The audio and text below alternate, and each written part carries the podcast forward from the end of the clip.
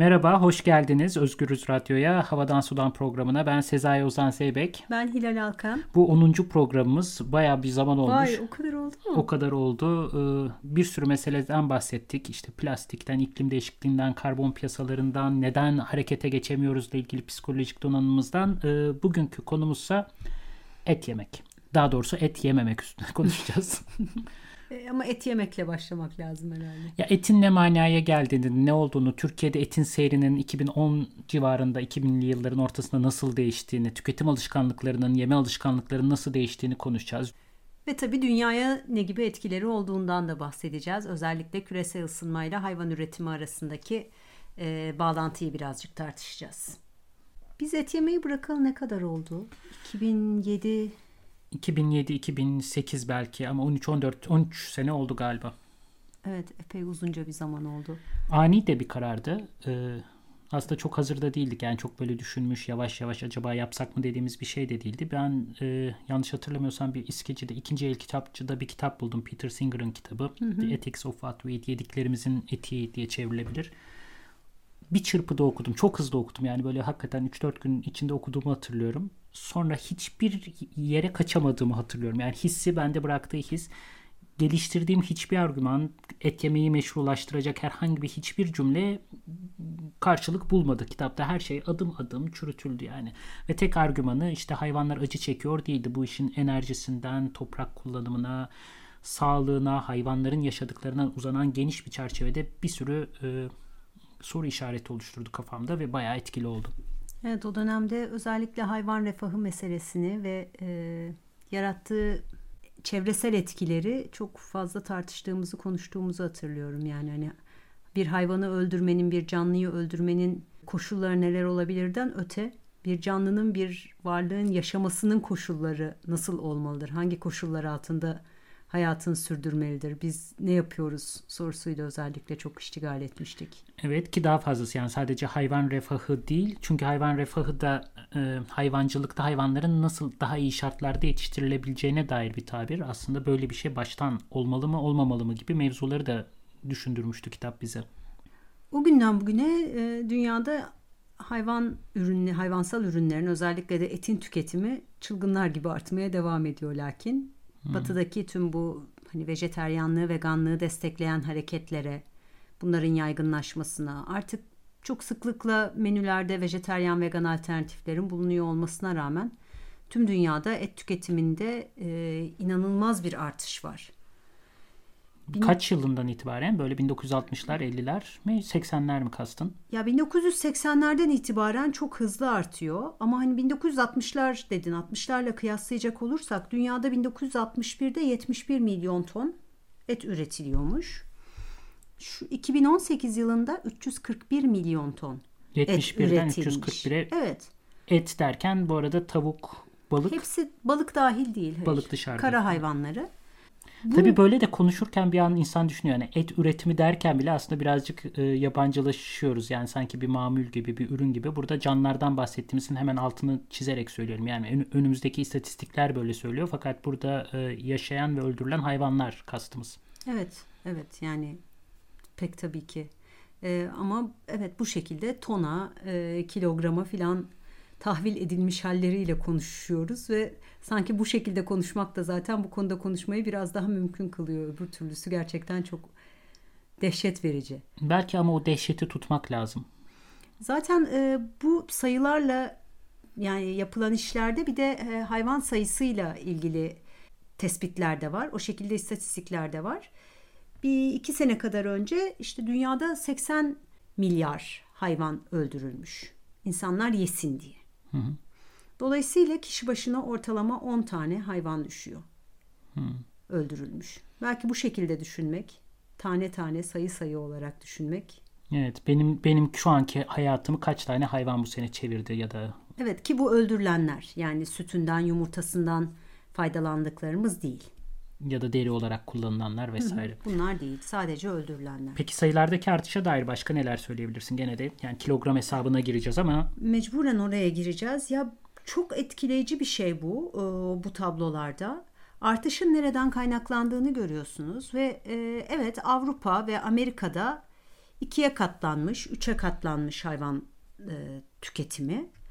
Ancak Asya'ya baktığınızda 1960'lı yıllarda 9 milyon ton civarında hayvan öldürülürken, tüketilirken bu 2018'de 143 milyon tona çıkmış. Muazzam bir artış var 14 yani. kat artıştan bahsediyoruz. Ve bu nüfus arttığı için değil.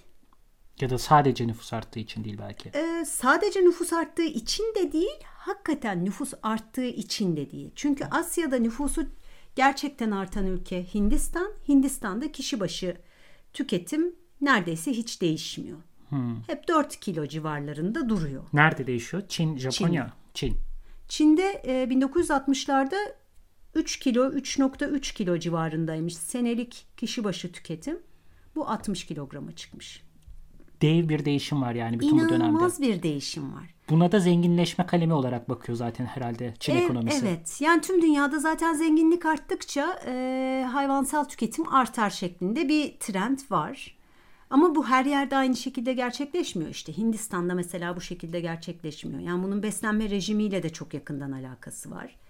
Hani dini inanışlarla da alakası var ama dini inanışlardan öte gerçekten de e, o kültürün nasıl bir beslenmeye gerektirdiği ile alakası var. Çünkü Hindistan'la Bangladeş'in hayvansal ürün tüketimleri de aynı. Bangladeş Müslüman ha. bir ülke ve orada sığır yemekle ilgili bir sorun yok. Hindistan'da büyük bir sorun var. Ama ikisi de vejeteryan beslenilen ağırlıklı olarak yerler olarak duruyorlar. Çin ise bunun yanında bütün mutfağını değiştiriyor anladığım kadarıyla. Yani bizim Çin mutfağı diye bildiğimiz aslında yakın zamanlı bir icat da olabilir. Muhteviyatı en azından şartları değişmiş. Vallahi bunu araştıracağım çünkü gerçekten yani Çin lokantalarına gittiğimizde yiyecek bir şey bulamıyoruz biliyorsun hani ya domuz var ya tavuk var başka bir şey yok ha biraz da ördek var. Ama vejeteryan bir şey neredeyse bulunmuyor. Halbuki bu insanlar Happy Topuş'un işte 50-60 yıl önce sadece sebzelerle besleniyorlarmış. Hmm. Benzer bir şey aslında Türk mutfağında da e, oldu gibi hissediyorum ben. Yani üniversite yıllarını hatırlıyorum böyle 1990'ların ortasında şey yoktu bu kadar. Her an et yenilen e, salatalar ya da sabah öğle akşam yemeklerinde sürekli et yenilen mutfaklar yoktu. Çok daha az yemek e, et kullanılıyordu. Sonra bir anda böyle işte lokantalar, restoranlar, restoranlarda böyle judyen kesilmiş tavuk parçalarından e, salatalar yapılması vesaire. O geçişi sanki hatırlar gibiyim. Belki bir yanılgı mı? Türkiye'deki et sayıları. E, Türkiye'de de et tüketimi arttı. E, yani Çin gibi değil. Türkiye'de işte 1960'larda 15 kilo 16 kilo civarındaymış kişi başına düşen senelik tüketim. Şu anda da 38 kilo civarına çıkmış. aslında iki işte kat artmış az da değil. İki buçuk kat artmış evet. Ama bu artışın da çok önemli bir kısmı 2008'den sonra gerçekleşmiş. Yani 2008'e kadar 25 kilograma falan çıkmış. Hı hı. Hani düşün böyle işte neredeyse 50 sene içerisinde bir 10 kilo artmış. Peki bir ölçek vermek için mesela Amerika'da ne kadar bu sayı? 25 kilo çok mu? kilo. Yani dev bir fark var Amerika'daki ortalama tüketimle. Çok çok dev bir fark var ki zaten onu düşününce ben gerçekten dehşete düştüm. Oturdum yani o insanlar ne yiyor? Kafamdan hesapladım hesapladım böyle dehşetimden kurtulamadım. Hesap makinesini açtım oradan hesapladım. Avustralyalılar, Amerikalılar bunlar senede 120 kilo et tüketiyorlarmış. Balık var mı bunda biliyor yok, Yok yok balıksız. yok balık okay. yok. Ee... Ben de balığa takılmışım gibi oldu ama. Kişi başına... O da bir canlı ya. günde 330 gram et yemek anlamına geliyor bu. E bunların bir kısmının malum yaşı küçük yani hani bu nüfus dediğimiz şeyde bu insanlar o kadar yiyemiyorlar. E bazıları çok yaşlı, kalp sorunları var. Bazıları vejeteryan filan yani yemeyen insanlar var neticede. Dolayısıyla hani bir yetişkinin günde yarım kilo filan et yediği bir dünyadan bahsediyoruz. Sen söylemiştin kaç gram proteine ihtiyacımız vardı günde? Ee, 50 hadi bilemedin 60 gram e, diye Proteine söylüyor uzmanlar. ihtiyacımız var. Yani ve bu etten gelmek zorunda da değil bu arada. Hani gerçekten şey gibi ya cips yemek gibi çöp çöp yiyorsun gibi yani o kadar bedenin ihtiyaç duymadığı bir şeyi o kadar çok miktarda alıyorsun. Dehşet bir şey bilmiyorum neyse yani dehşet hissini dehşet, dehşetimi taşımaya devam ediyorum. Ya bu sağlık meselesinden sonra bahsedeceğiz ama zaten bu bahsi geçen ülkelerde e, aşırı kiloluk ya da obezlik de zaten bir sorun. Tek sorun tek sebebi bunun tabii ki et yemek değil ama aşırı tüketim bunun e, önemli sebeplerinden biri. Bu arada Türkiye'de e, listelerde. Obezlik listelerinde. Obezlik listelerinde onun da başka sebepleri var. Gene yeme alışkanlıklarıyla ve değişen bizim Türk mutfağı diye adlandırdığımız aslında çok yakın zamanlarda değişmiş mutfaklardan bahsediyoruz. Evet işte yani Çin'in mutfağının değişmesi gibi. Gerçekten Çin mutfağının eski hali üzerine biraz bir şeyler okuyacağım. Çok merak ettim bu konuyu. Bu arada üretim ve tüketimle ilgili de bazı ülkelerde acayip bir uyumsuzluk var. Mesela Hindistan dünyanın en büyük ikinci e, sığır büyükbaş hayvan eti ihracatçısı. Eti bir belgeselde seyretmiştim. Aynı zamanda deri. Deri de evet. Evet yani tabii o hayvanların derileri de kullanılıyor bir şekilde. Ya birincisi Brezilya, ikincisi Hindistan. Hindistan'da şu andaki yönetimdeki insanlara bakıyorsun. Hani bir inek öldürüldü iddiasıyla yüzlerce insan linç ediliyor. İnek timleri var. Sokakları dolaşıp Müslümanlar eğer ineklerle yan yana görülürlerse bunlara saldırıyorlar. Çünkü onların o inekleri yediğini varsayıyorlar. Yani bu kadar bir korumacılık var ama ticaret devam ediyor. Ticaret devam ediyor. İnek etinin ihracı yasakmış ama manda, bufalo cinsi hayvanların ihracatı serbest. Dolu ama Nereden tutarsan yani. İneği de beslemesi daha ucuz. Ee, inek besleniyor. Manda bufalo eti olarak satılıyor şeklinde bir sürü böyle de e, yolsuzluklar yaşanıyormuş.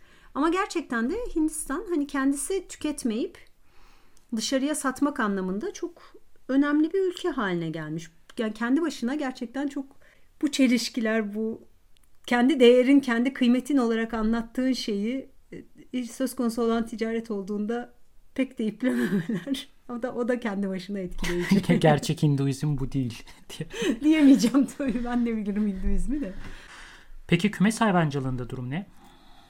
Kümes hayvancılığı e, icat olunmuş diyeceğim neredeyse. Dünya üzerinde, her yerde. Yani tabii ki tavuklar vardı, kümesler vardı. İnsanlar çeşit çeşit kümes hayvanını, tavuğu, hindiyi, ördeği besliyorlardı filan. Ama 1961 yılında, bu 61'e taktım çünkü e, datayı aldığım yer oradan başlatıyor istatistikleri. 9 milyon ton dünya çapında kümes hayvanı imal edilmiş. 2018'e geldiğimizde bu 127 milyon tona çıkmış.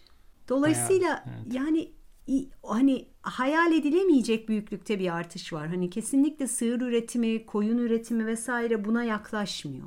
Kümes hayvancılığı patlıyor. Her yerde patlıyor ve bunun da pek tabii ki e, üretim koşullarının çok değişmesiyle alakası var. Endüstrileşmesi bir teknik aksamın ortaya gelmesi. Yani şeyi hatırlıyorum biz e, o dönem böyle 3000 nüfuslu bir küçük kasabadaydık. E, bizimkiler işte dolaşıyordu şehir şehir. Ben de onların yanında dolaşan çocuk. Ve babam anlatıyordu yani bu 3000 nüfuslu yere bir tavuk çiftliği kurulacak. İşte 2000 hayvan alınacakmış. Bunun acaba girdisi çıktısı ne olur falan. Ta o dönemden tavuk çiftliği denilen şeyle tanışmıştık. 1980'ler 90'lar.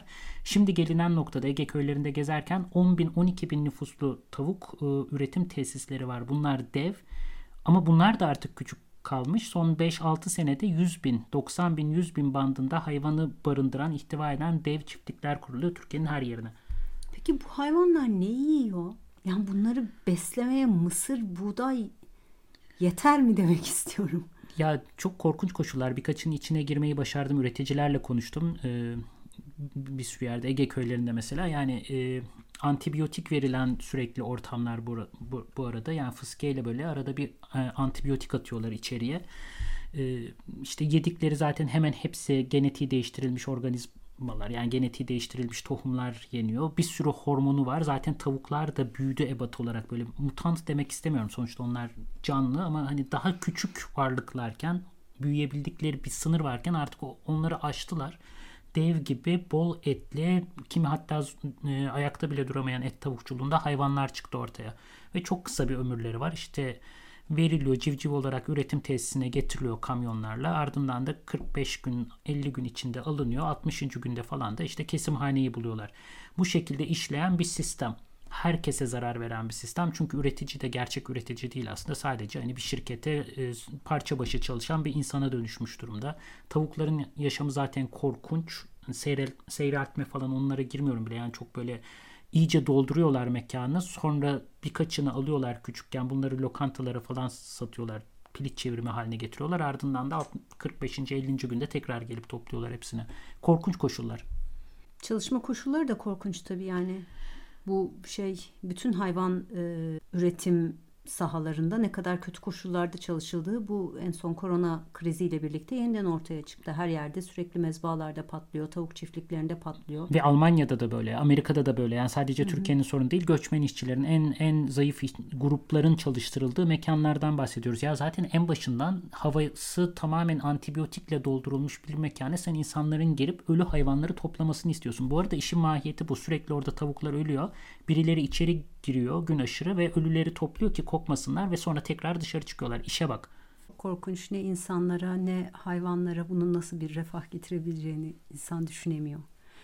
İlk bölümde sayılardan bahsettik. Şimdi e, bunun çevreye, iklim değişikliğine ve toprak kullanımına olan etkilerinden bahsedeceğiz. Şu an dünyada e, en çok toprak tahsis edilmiş üretim dalı hayvan ve hayvancılık hayvan hayvan ürünleri bütün toprakların %77'si kullanılan toprakların tabii %77'si e, hayvan üretimi için tahsis edilmiş durumda. Bunların üçte ikisi bu %77'nin üçte ikisi çayırlık, mera araziler vesaire. Fakat geri kalan üçte biri aynı şeyden geliyor. E, tarım arazilerinin hayvanlara tahsis edilmesinden kaynaklanıyor. İşte hayvan yetiştirmek olabilir ya da direkt hayvanlar için açılan arazilerden bahsediyoruz.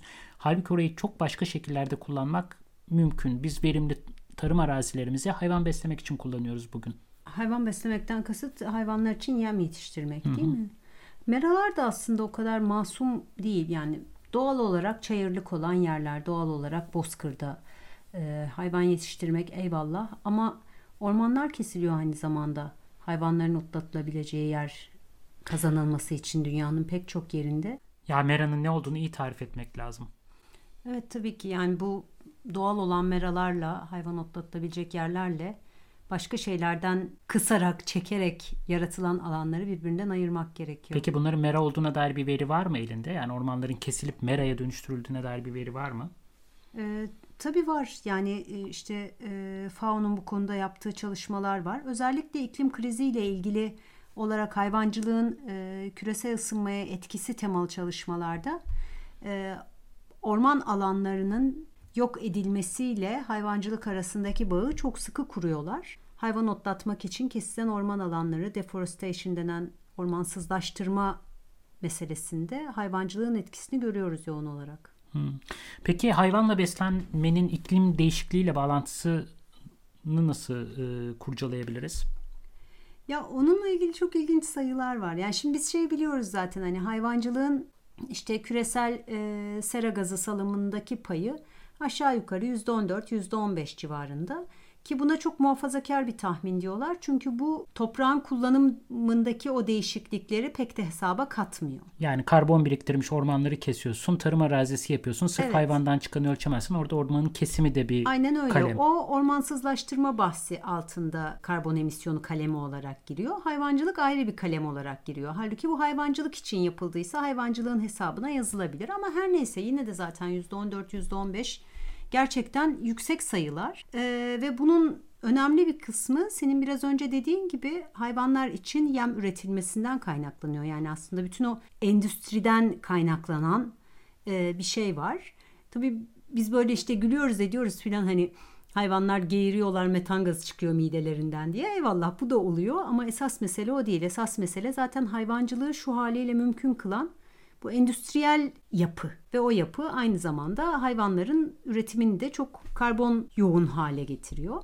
Halbuki biz bu kadar karbon yoğun beslenmek zorunda değiliz. Yani protein almak için eğer hayvansal gıdalara ihtiyaç duyuyorsak biz bu proteini çok daha az karbon salımıyla başka şekillerde de alabiliyoruz. Yani karbon yoğun derken burada bir sürü kalem var. İşte hayvanların beslenmesinde kullanılan e, gübreler vesaire yani o topraklara atılan gübrelerden başlıyor. Soğutucularla kıtalar arası taşınması, başka yerlerde işte evet.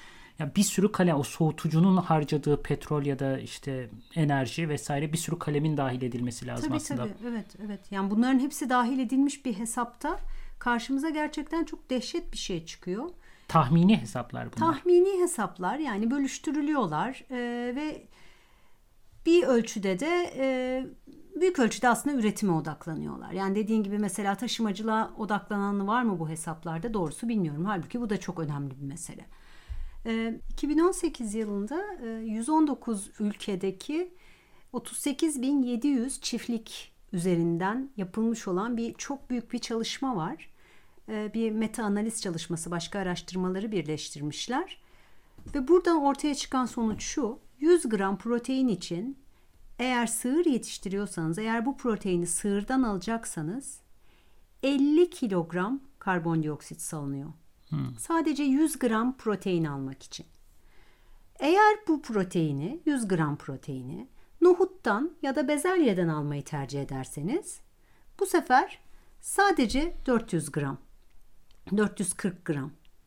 Diğeri 50 gramdı. Diğeri 50 kilogramdı. Kilogramdı. Ha. Evet. Hani inanılmaz bir fark var. Yani bu kadar e, verimsiz bir yöntemle sadece gerçekten ağız tadı iddiasında bulunabiliriz ama asla beslenme iddiasında bulunamayız. Ben et yemeden doymuyorum argümanı bayağı dünyanın geleceğini bilmiyorum falan gibi bir şeye çıkıyor galiba. E, evet aynı zamanda beslenme ile ilgili de pek bir fikrim yok. Ne bileyim işte et yemezse çocuklar büyüyemez. Gelişme çağında et çok lazım filan. Tam olarak değil bir de o gelişmiş olan insanların gelecekte yaşayacağı dünyayı da hesaba katmak lazım. Sonra hmm. nerede yaşayacaklar bugün yedikleri etin karşılığı olarak diye bakmak lazım. Peki e, et tüketimini azaltacak önlemler ne olabilir? Yani bu insanların e, tercihlerine bırakmakla ilgili bir program yapmıştık. Yani tercihe bırakıldığı zaman nerede duvara çarpıyor vesaire.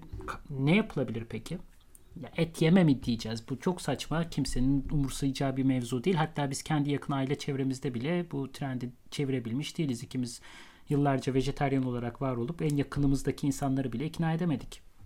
Bir kısmı hariç. Ya bir kısmını ettik, bir kısmı da eti azaltmaya en azından kani oldular. En azından filan. bize bize kızmamayı öğrendiler falan galiba bir noktada. En baştaki evet, tepkiler evet. çok acayip. Aileden geldiği zaman böyle sanki yani kızgınlık hissediyorlar. Bunun sebebini anlamak mümkün değil ki artı biz böyle yediğin yanlış falan diye de ders vermedik, parmak sallamadık ona rağmen.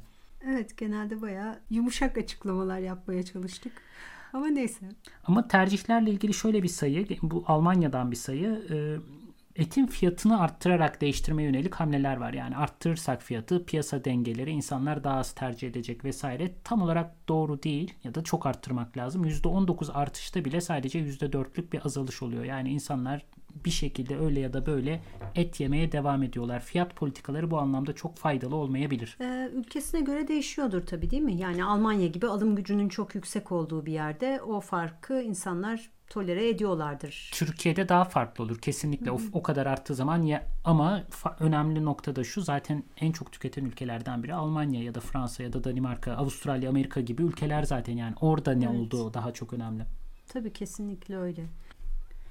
Yine tüketimi azaltmanın araçlarından bir tanesi de e, kurumsal mekanlarda verilen yemeklerden eti çıkartmak olabilir aslında. Yani işte okullarda, üniversitelerde, iş yerlerinde, fabrikalarda e, vesaire, kışlalarda et verilmezse sadece vejeteryan öğünler sunulursa ciddi bir düşüş yaşanacaktır. Tabii bu yani burada gene böyle hani işte ama benim kişisel tercihim ama ben et yemek istiyorum ama ben etin sağlıklı olduğunu, faydalı olduğunu düşünüyorum diyenler çıkacak. Anaokulunda hatırlar mısın? Ee, İstanbul'da Waldorf Anaokulu'nda, Waldorf okullarında sadece vejeteryan besleniliyor olmasına rağmen bizim velilerden epey bir hayır öğle yemeğinde mutlaka et yemesi lazım çocuğumun diyenler vardı. Ya akşam evde yedir argümanı bile yetmiyordu bu ama bu benim kişisel tercihim direncine. Yine kişilerin üstüne aslında yani tüketiciden bahsediyoruz bunu söylediğimizde de ama bu işin bir de üretim ayağı var. Yani bir şekilde talebin e, azaltılmasını konuşmak daha kolay sanki de esas arzın azaltılmasını konuşmamız da gerekiyor gibi geliyor bana. Ya eğer bir düzenleme yapılsa ve işte 2500 tavuğu bir arada bulundurmak mümkün olmasa, tavuk başına düşecek metrekareler çok arttırılsa ve dolayısıyla şu andaki endüstriyel arz imkansız hale getirse otomatik olarak talepte düşecektir. Evet ya aslında temel olarak endüstriyel hayvancılığın ve tarımın her türlüsüne her şekilde direnmek gerekiyor. Yani sıkıntılar orada başlıyor. Ee, üretim şekline kesinlikle müdahale etmek gerekiyor şu an. Çok da fazla vakit yok. Böyle bir bilinç değişmesiyle ve tercihlerle bunlar zannettiğimiz şekilde değişemeyebilir. Yok çok gerçekten çok yavaş değişiyor. Yani Almanya'nın düşüyor mesela et tüketimi. Düşüyor mu? Düşüyor düşüyor ama o kadar az düşüyor. O kadar minimal bir düşüş ki. hani tamam Çin gibi çılgınlar gibi artmıyor olmasını, hani sabit gibi duruyor ve hafif hafif de düşüyor olmasını bir kazanım olarak görmek belki mümkün ama bu kadar ciddi bir vejeteryanlığın e, konuşulur olduğu, görünür olduğu bir ülkede bile gerçekten çok az etki ediyor. Ki Almanya Sırf- çok fazla tüketen bir ülke. Hala da devam ediyor. E, Düşüyor tabii dediğimiz 80 kilo yani işte 85 kilodan 83 kiloya düşmüş geçtiğimiz 10 senede. insanda yiyeceğinin bir sınırı var neredeyse o noktaya geliyoruz. Yani zaten daha ne kadar yiyebilirler ki? Bu arada ya insan yemiyor hepsini. Bütün bu sayılarla ilgili bir başka şey daha var. Ee, hepsinde kişiye bölünüyor, şahsa bölünüyor, e, nüfusa bölünüyor. E, ama aslında buna e, hayvanlar, evcil hayvanlar dahil edilmeli. Onlar sayıya dahil edilmiyor. O dahil edildiği zaman biraz değişiyor sayılar. Yani mesela Almanya'nınki kişi başı, şahıs, insan başı 60 kiloya hemen hemen düşüyor 80 kilodan.